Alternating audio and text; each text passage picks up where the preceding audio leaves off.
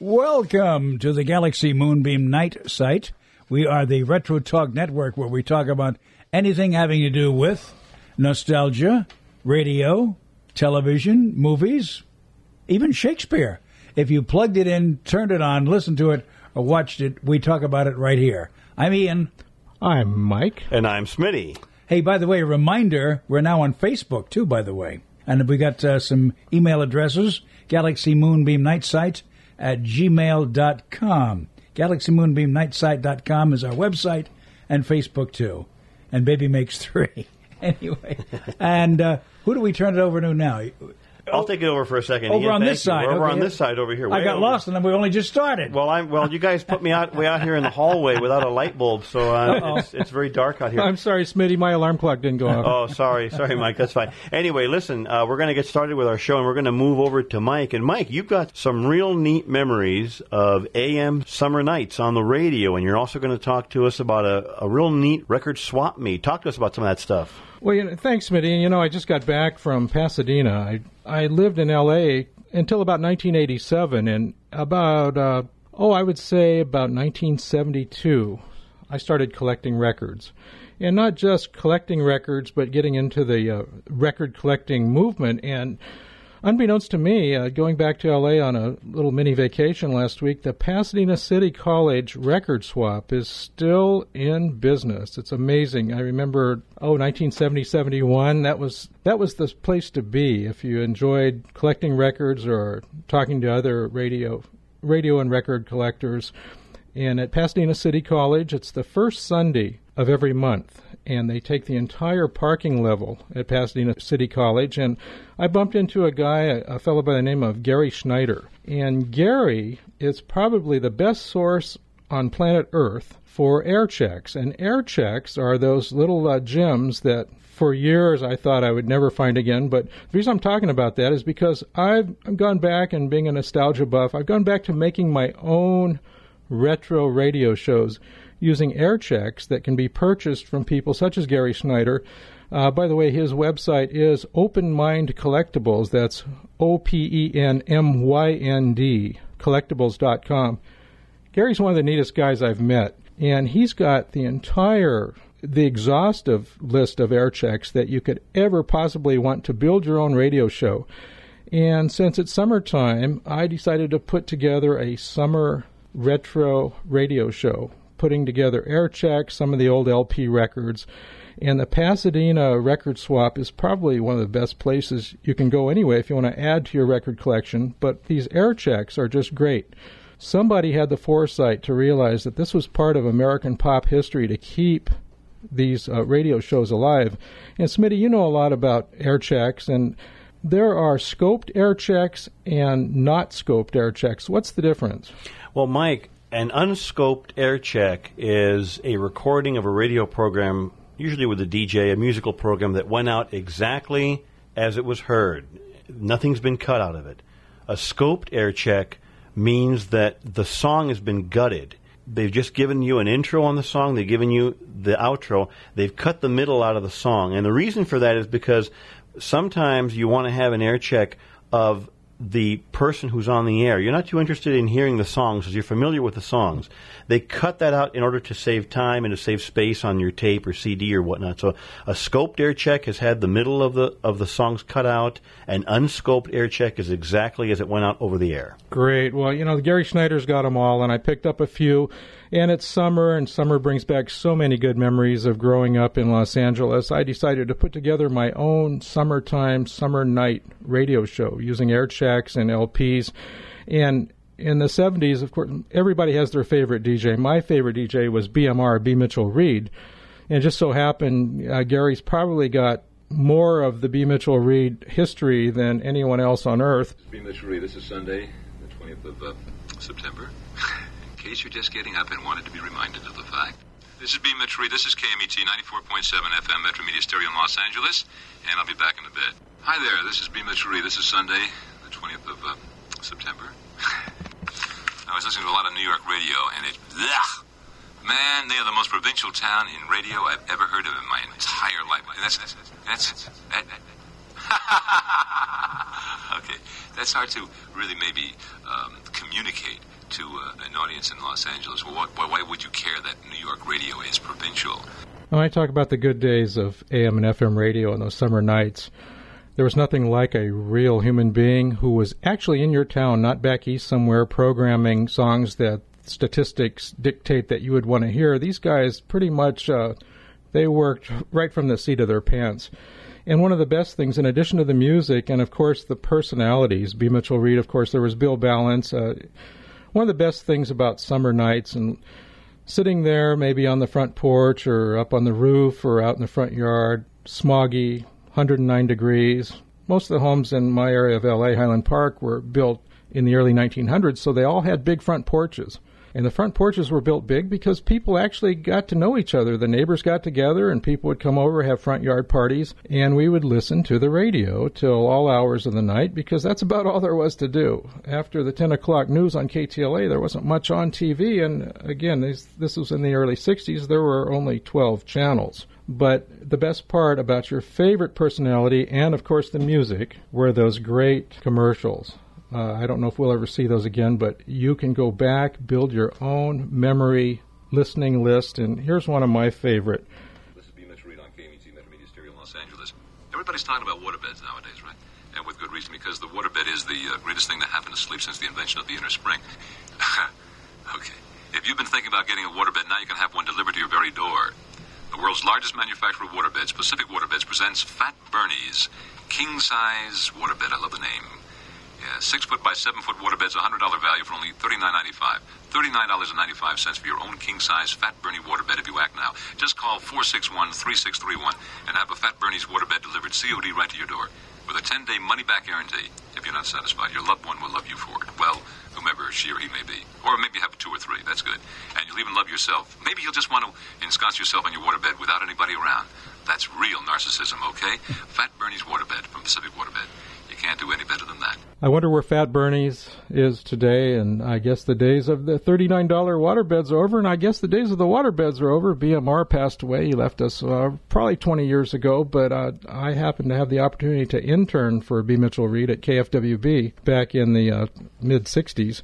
And, you know, uh, there's nothing like a little bit of nostalgia, especially on a hot summer night when there's not much else to do. And we did this piece about air checks because we did get a lot of emails on where can people find copies, recordings of their favorite disc jockeys. And their, more importantly, their favorite commercials. Well, you can find them. You just go to Google and type in air checks. They're going to cost you probably about $10, $12 a piece, but you'll get them on uh, MP3 on a CD-ROM and you'll be able to put your own show together for hot summer night listenings. And air checks, uh, I would recommend openmyndcollectibles.com. Ian, did you have a favorite DJ growing up? Yeah, but I grew up in New York, you know, the place that's so provincial. well, you know, I'm sure we could probably yeah. translate those air checks for us folks out here. I hate to say this, but BMR worked in New York too. Yes, he did. So, he was also a, he, I believe, he's a bombardier on a B-24 in World War II. He wow. was a, and he, was, he, was shot, he was shot down over Brooklyn. Shot down over Brooklyn. Ooh, was that the famous Battle of Brooklyn? That's yeah, right, yes. uh, the Mozzarella War. I think the British were involved somehow. Is that where your eye? Is that where your eye kind of looked like a like a piece of melted mozzarella cheese? Mozzarella, mozzarella. My favorite DJ was Dan Ingram, WABC. Wow, how about that? Oh, you know, that's great. We had Mike Zuccaro here talking about jukeboxes yes. a few episodes back, and I just wanted to to plug Mike on something that he's doing. Just, I was so impressed we're taping here on a Sunday, but last night, Saturday night, Mike debuted his show uh, on KCBQ. It's one of the oldest AM uh, stations in San Diego, and it's gone like most of the other AM stations to talk format. But guess what? Mike convinced the owners of KCBQ that San Diego needed a retro doo-wop oldies R&B music show so he's on the air every Saturday night from 9 to 11 with, what is it, Smitty? It's the Saturday Night Sock Hop. Saturday Night yes, Sock Hop. If right. you want to tune in, Mike Zuccaro is the undisputed expert. It's almost like you're almost like you're going in a time machine back to the late 50s, early 60s. Good work, Mike, and tune in. Uh, Mike can use your support. And his uh, premiere show was last night, but we're really excited about what he's done. We all listened in last night, and he'll be back on the show soon. He will. Mike Zuccaro is, of course, a regular contributor to Galaxy, and we've done a couple shows with him. You folks out there have already heard the Jukebox show with him and the Hi-Fi show that uh, we did not too long ago. And Mike will be with us again very, very soon. Anyway, keep those emails coming. We uh, we did get quite a few emails on where to find disc jockey songs and commercials. And uh, as we say, go to Google, type in air checks, and they're there for the taking. Uh, back to you, Smitty. Thanks. Thanks, Mike. That was a great piece. I wanted to talk a little bit about the radios that we used during that time period, during those years. And so I want to just kind of present a brief history of portable radios. Because uh, chances are, when you were up on um, up on the rooftop or uh, down at the park or by the beach, you had a little portable radio. So let's talk a little bit about them. Portable radios have been in existence since the late 1930s. At that time, they were large, cumbersome units that required many batteries to supply power. As vacuum tubes developed and new varieties were brought out for farms and rural areas where there was no AC power, these tubes and these technologies were applied to portable radios into making them smaller, lighter, and more reliable. By the beginning of the 1940s, portable radios were catching on not only as a fun way to take your favorite radio shows with you, but to keep informed as World War II developed and seemingly one crisis after another brought the world closer to conflict. By the 1940s, further developments such as more powerful tubes operating on less voltage and improved battery packs helped to promote the portable radio as a fun and useful item that could be taken anywhere, used year round, whether in the backyard, on a winter ski trip, on the beach in summertime. And development of new tube types, smaller and more efficient than before, allowed manufacturers to sell radios that had excellent reception and much improved battery life. Now, therein was one of the big problems of early portables, the batteries. Tubes require several different voltages to operate properly. The earliest tubes required rather high voltages that were somewhat difficult to achieve with batteries. Trying to get those correct voltages uh, it was a was a big challenge. As we have said further, developments in tube technology and improved batteries did away with those problems that were causing the size of the radio versus the convenience of carrying it around. Early portable radios were self-contained little boxes that sometimes had a lid to fold over the dial face. The back would open up to allow installation of batteries, and the cabinet was often finished in a durable material that would stand up to the rigors of being carried around. In January of 1942, Zenith came out with the first of its series of transoceanic radios, an advanced portable that not only received standard AM broadcasts but also contained several shortwave bands. The transoceanic heralded a new era in multiband portable radios, and the lineage of those transoceanics would extend well into the solid state era. However, this initial introduction to the transoceanic was short lived as Zenith as well as other commercial manufacturers of radio sets, stopped production in early 1942 to concentrate strictly on wartime defense production. By the end of World War II, manufacturers began to make radio sets once again. I think that the post World War II period represented the greatest growth in portable sets as all manufacturers scrambled to bring their new radios to market. And what a market it was. Sales of radios, portables included, were huge, and the public benefited from the recent improvements in these sets. Typically, the portables of the late 1940s and well into the 50s utilized 1 volt tubes. The filament supply, which was one of the problems for supplying the voltages from batteries, was combated using these efficient tubes. Lower plate voltages, which are the high voltages used on most radio tubes, were reduced with no decrease in efficiency of the radio set. As the 1940s gave way to the 50s, miniature tubes made their entry into market and allowed some portables to be made in a smaller and more compact size. Most portable radios of this era were known as three-way portables, meaning they could be operated from standard AC current in homes, from DC current in localities where that voltage source was utilized, and from batteries. This allowed these sets to be played almost anywhere in the world and made them great traveling companions. Portable tube radios were the norm for many years. Their technology improved and tubes and batteries were made tougher and longer lasting. In 1948, the invention of the transistor marked the beginning of a new era in electronics. Although it would be a number of years until this technology filtered down to the consumer market, by the late 1950s, transistorized radios using no tubes whatsoever and weighing much less than their older tube counterparts began entering the market with a warm reception from a public that had grown used to having portable radio sets with them on the go. Now, these new, efficient, and very light sets continue to be traveling companions of millions and help to sustain radio as it changed in the advent of the television age from a dominant entertainment medium to one of on the go music and information. Indeed, radio continued to grow as the ability of being able to take the radio with you became a reality for millions. As technology marched on, miniaturization of solid state sets continued. The entry of Japanese electronics manufacturers into the market helped with further developments in the solid state era, culminating in the one radio that all of us had at one time or another the beloved shirt pocket transistor set, which operated on one 9 volt battery. I guess that most of us have had one or more of these little radios in our lifetimes. They bring back a lot of memories of taking one to school and maybe using an earphone with it, of receiving one for a birthday or Christmas, of listening to your favorite DJ late at night, as Mike mentioned earlier, or perhaps taking one to a summer baseball game and listening to the play by play as you watch the game from the grandstand. Perhaps this is where most of our memories are the radio became an intimate part of our being, a personal item that we would not dream of leaving the house without. Technology has marched on, giving us further miniaturization, integrated circuits, radios that we can hold in the palm of our hand that can receive AM and FM and maybe play tapes or music from a smart card or a flash drive.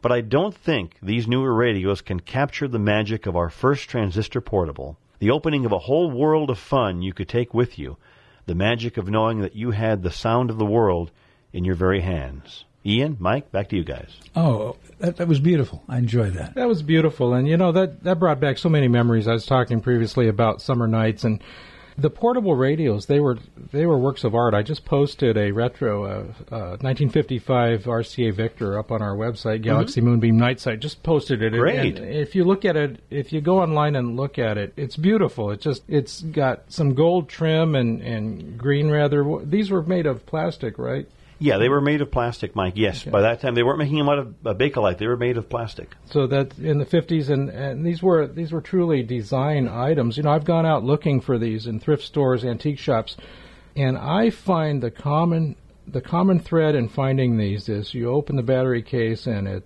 it looks like the Salton Sea in there. Yeah, because yeah, most of the times these things were these things were put away with the dry cells, and the yeah. dry cells would, uh, would they explode or just leak? The batteries would just leak. Is there any way to clean those up? You know, Mike, there is, and I believe I'm going to do some research on that, and I'll come back on a subsequent show with this. But I believe if you get a Q-tip and you dip it in, I believe household ammonia that will dissolve that corrosion. And then, of course, you'd probably follow it up with a, a neutral cleaner like some water or something, you know, a little bit of, of water, probably on the tip of a Q-tip to dissolve that corrosion. And then once you've made all that cleaning, uh, would the thing still work? Yes, it should. Yeah, because the the issue is to remove that corrosion so that, that the contacts for the battery are will still make contact. Mm. That's what it's all about. I see. Getting back to, to the design of these of these radio, they have that classic '50s design and I think that's one of the appeals for collectors. Well, collectability as far as values, you know, we've talked on several episodes about the value of the actual traditional, the cathedrals and the floor models. Are, is there a high value on these? What What is the most valuable? I believe the most valuable transistor radio is one of the early Regency portables. The Regencies, the Regencies, are, Regencies okay. are very collectible. Ah. And Mike, that's a great picture. I'm glad you posted that on our website for our friends to see. Yeah, we've got that up there as a, uh, and they called them portables, but they they really weren't. They were almost as big as the. Uh, the soda cooler, the Coke box that you brought the sodas Just into the about, beach. but I'll tell you what, when they became transistorized, they did become lighter, but the tube ones, they were pretty hefty. You you had to you had to have strong arms to carry those around. What was the uh, what was actually the life on the battery, Smitty? On you buy a dry cell. First of all, how much were they? It wasn't like getting a seventy nine cent nine volt for your transistor. Uh, were they pricey? They were they, back then. They were a couple dollars. Oh, okay. Uh, you know, and again, the life expectancy depended on how much you use the radio. Can you get those now? Yes, there was a company that was remanufacturing those for a while. I believe they still are. And if not, now it's possible by using a bunch of 9 volt batteries or whatever to make your own battery pack. What you want to do is you want to equal the voltages that the radio needs, and you can use you know you can use a, a nine volt battery to uh, do that. I just uh, you know in the world of collectability, I just I think they're among the most beautiful pieces yes. of fifties uh, of fifties collectibles that I've ever seen it, and they're out there. I've I've seen them in thrift stores for four or five dollars. Oh, yeah, definitely. Just for shelf decoration, I think they're just great to They're have around. Great. They're great radios. Be nice so- gifts too. Yes, they would, especially for someone who's into that kind of stuff. So Absolutely. anyway, anyway uh, let's move on now, and uh, we're going to talk about making mine Macbeth. Ian Rose is big on the Bard, starting back in high school. Hey, Ian, didn't Macbeth wear a dress? So did Julius Caesar. Now, I know what you're thinking when we talk about the bard. That's William Shakespeare. You know, Shakespeare? Boring. Well, maybe not. Did you know that West Side Story was based to some degree on Romeo and Juliet, and The Tempest was the template for Forbidden Planet? Here in San Diego, Shakespeare's plays pop up from time to time, besides the regular run at the Old Globe Theater. And now and then his works appear at the movies, too. Back in the 1960s, Somerville High School in central New Jersey taught you four, count 'em, four of his plays, one each year in your freshman, sophomore, junior, and senior years. Now, everybody got Hamlet, and the three others were up for grabs. Everybody got Hamlet? Now, some didn't get it. Some still don't understand the line, when his quietus make with a bare bodkin. I think that means committing suicide with a knife. Anyway, to recap, this segment is called Make Mine Macbeth. In my high school, besides Hamlet, we had The Merchant of Venice, Julius Caesar, and Macbeth. The Merchant of Venice was a comedy, but it didn't have a lot of laughs. It was where women dress up in men's clothing, and people thought they were men. Gender bending in merry old England. Now, to add to the confusion, women were not allowed on the Elizabethan stage, so young boys played women. So here you had a man playing a woman playing a man. We never saw such confusion like this until Julie Andrews played in Victor Victoria. Now, Julius Caesar wore a dress, and no one confused him with being a woman. These two plays, The Merchant of Venice and Julius Caesar, were offered during my freshman and sophomore years in high school. Now, to refresh your memory on Julius Caesar, back in 44 BC, senators in Rome were disappointed with Julius. They thought he was getting too big for his breeches, which he didn't wear anyway, so they stabbed him in the forum. And they also stabbed him in the gut. And when Brutus asked how many eggs he had for breakfast, he said, At two, Brute. Eh? Bad joke. Mark Antony borrowed everybody's ears. He was part of a counter effort which was against Caesar's assassins. The play moves to the battlefield. On the battlefield, those Roman togas can really get drafty. Anyway, Brutus, rather than surrendering, runs into his sword, or maybe it was his bare bodkin. Suicide was acceptable back then, even without Jack Kevorkian around, and that was that. I guess that Mark Antony returned everybody's ears. We've covered Hamlet a bit already. This reminds me of the story of a traveling actor who did Hamlet on a traveling stage. He was bad. How bad was he? He was so bad, people threw things at him, food items such as tomatoes and eggs. So this Hamlet turned into an omelet. Seriously, folks, nine people would die in that play before the final curtain, and that includes Rosencrantz and Guildenstern and Hamlet himself. Hamlet was the Prince of Denmark. The story starts when Hamlet saw a ghost, his dead father, who had been king. His brother, Hamlet's uncle, had done him in. Now, to recap those murders, the uncle had married Hamlet's father or mother. I'm getting all confused. His girlfriend accidentally drowns. Her dad is accidentally killed by Hamlet. Her brother is killed by Hamlet. His uncle, the new king, is killed by Hamlet. And Hamlet's mom poisons herself. Talk about a dysfunctional family. And Rosencrantz and Guildenstern are still dead. And I thought the Danes were a friendly bunch. This is said to be the greatest play written by the greatest playwright. That is, if you don't mind stepping over the bodies and the blood. make mine Macbeth. Now, if Hamlet was, as Laurence Olivier said, the man who couldn't make up his mind, Macbeth made up his mind too quickly. He was at least a man of action. And if he wore a dress, so what? Maybe he had the legs for it. If it were good enough for Julius Caesar, it was good enough for him. Macbeth, the play itself, had a lot of action in it, at least by Elizabethan standards. The play starts out in the aftermath of a battle that Macbeth had won. The play ends at Macbeth's castle and a big fight. And in between there are stabbings, including the king and Macbeth's friend, and we get at least one ghost and three witches. It's these witches that get Macbeth into trouble. When he first meets them, they predict that he will become king, and he does, by helping fate along by killing the current king himself. This with a little help from his wife. A family that slays together stays together. Hey, this the killings just got started. Later on, Macbeth's friend Banquo gets stabbed. All of Macduff's castle gets wiped out. Macduff was away at the time. Anti-Macbeth forces leave Scotland for England for assistance. They'll get by with little help from their English friends. Yes, the British to the rescue. Now, before we get to Macbeth's castle, Macbeth checks in once again with the three witches. The witches tell him that you, Macbeth, will never be taken by a man who's from a woman born. Looks like he's got it made. Macbeth goes back to his castle. Lady Macbeth suffers some heavy duty guilt and kills herself. Macbeth gives his famous tomorrow and tomorrow and tomorrow speech, and centuries later, NBC would take one tomorrow and turn it into a show. Anyway, Macbeth's castle is attacked by anti Macbeth forces, including the Brits. Then comes the final showdown. Macduff, whose whole family was wiped out on order of Macbeth, takes on Macbeth sword for sword. But Macbeth says he cannot be taken by a man who was woman born. And Macduff tells him that he was ripped from his mother's womb by an animal. I don't want to look and I don't want to know. That was the first C section. All's lost. Macbeth gives it one last try. They put metal to the metal. They fight. Macbeth loses. So he gets a blade to the gut. They cut off his head and stick it on the end of a pike. Talk about Pike's Peak. A head on a stick. I like that. That's Shakespearean. So I made mine Macbeth, and he lost his head over everything.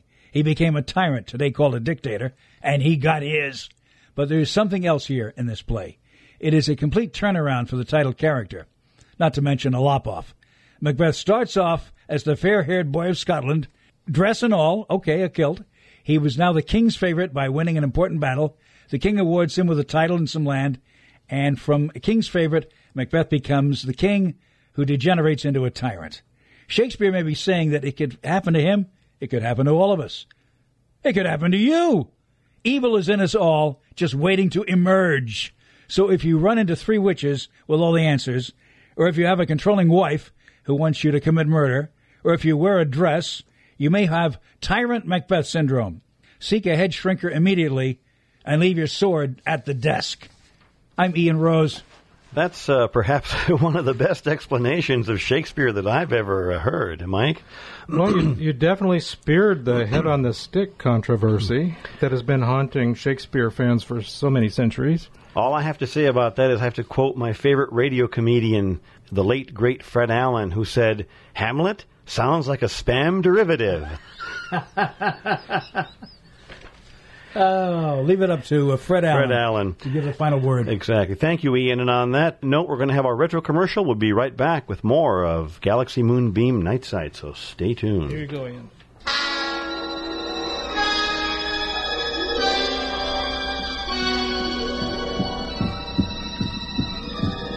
You hear that sound? That's the beating of a human heart. Yes, a human heart, the pulsating mechanism that pumps steadily throughout the lifetime of each one of us. Now you'll hear a different kind of sound, the sound of time in its flight.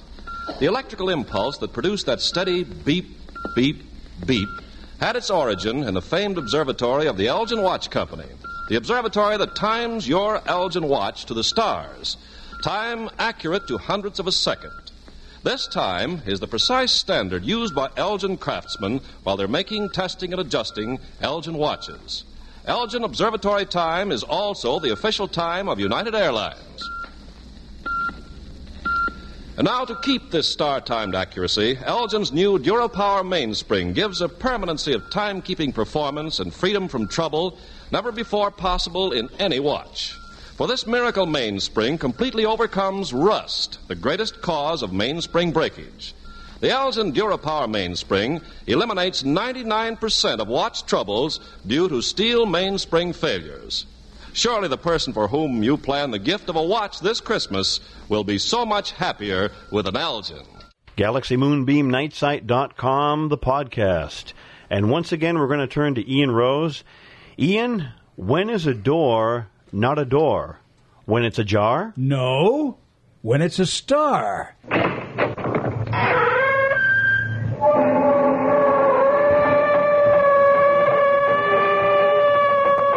And the man who made a door a star, Himan Brown, died June 4th at age 99. The producer director was a big part of the golden days of radio. Then he tried to bring those days back in one of the most ambitious comeback attempts in broadcasting history. John Dunning's Encyclopedia of Old Time Radio says Brown, way back when, told of a studio basement door that gave off an ungodly creak when opened, and then a light bulb went on figuratively. One day he would make that door a star. That is, of course, Himan Brown. And he did it with the horror anthology Inner Sanctum Mysteries, where a creaking door opened and closed. The show ran from 1941 to 52.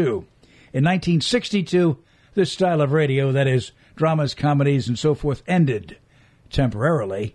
Brown brought it back a dozen years later with the CBS Radio Mystery Theater. And yes, the creaking door was back too. This radio show, a dramatic mystery anthology, ran for one hour, seven nights a week. Initially, some of the writing could have been better, but the show garnered awards and positive write ups. A good mix of classic and original stories aired. It had a combination of TV stars and old time radio people. Even Himan Brown would appear. I heard him myself once. The show was hosted by E.G. Marshall and later Tammy Grimes. And let's not forget the creaking door, both opening and closing every show. After eight years and 1,500 shows, from 1974 to 82, old time radio ended a second time. Himan Brown survived that by nearly 30 years. I'm Ian Rose. Thank you very much, Ian. Remembering Himan Brown, and I remember listening to the CBS Radio Mystery Theater when I was a kid. It was really neat to experience that. Good story. Okay. Another one. Another oldie. I'm glad we could capture that story. Thank you, Ian. Well, we're running out of time. In fact, we've gone into over, overdraft as far as the clock goes. We're uh, so glad you stay tuned and listen to us and heard these great stories, and this is the Galaxy Moonbeam Night Site. We're going to wrap up this episode, but we invite you to come back on future podcasts, or if you're new to our podcast, uh, we've got over 20 others from our premiere all the way up to uh, recent, and we've got a whole whole big bundle of stories and episodes coming up that's going to uh, last us well into the uh, 2018 do you Some, think? I think so, at least. Well, great. At okay. least, well, that's yes. not too far away. It's only uh, A few hours away. 2009 right now, yeah, if military time. Anyway, we do thank you for listening to us. Our Galaxy Moonbeam Night Site website is galaxymoonbeamnightsite.com, galaxymoonbeamnightsite.com. Email, and we love those emails. Keep them coming. That gives us the stuff to make this stuff, to deliver the stuff to you. A lot of stuff. A lot of stuff. And to get the stuff over to us, email us at galaxymoonbeamnightsite at gmail.com, galaxymoonbeamnightsite at gmail.com. And I'm Mike. I'm Smitty. And I'm Ian. And all together now, all together now, Galaxy Moonbeam Night Night Site, Site. we'd like to thank you again. Join us again. Goodbye. Goodbye. Adios. My feeders ain't.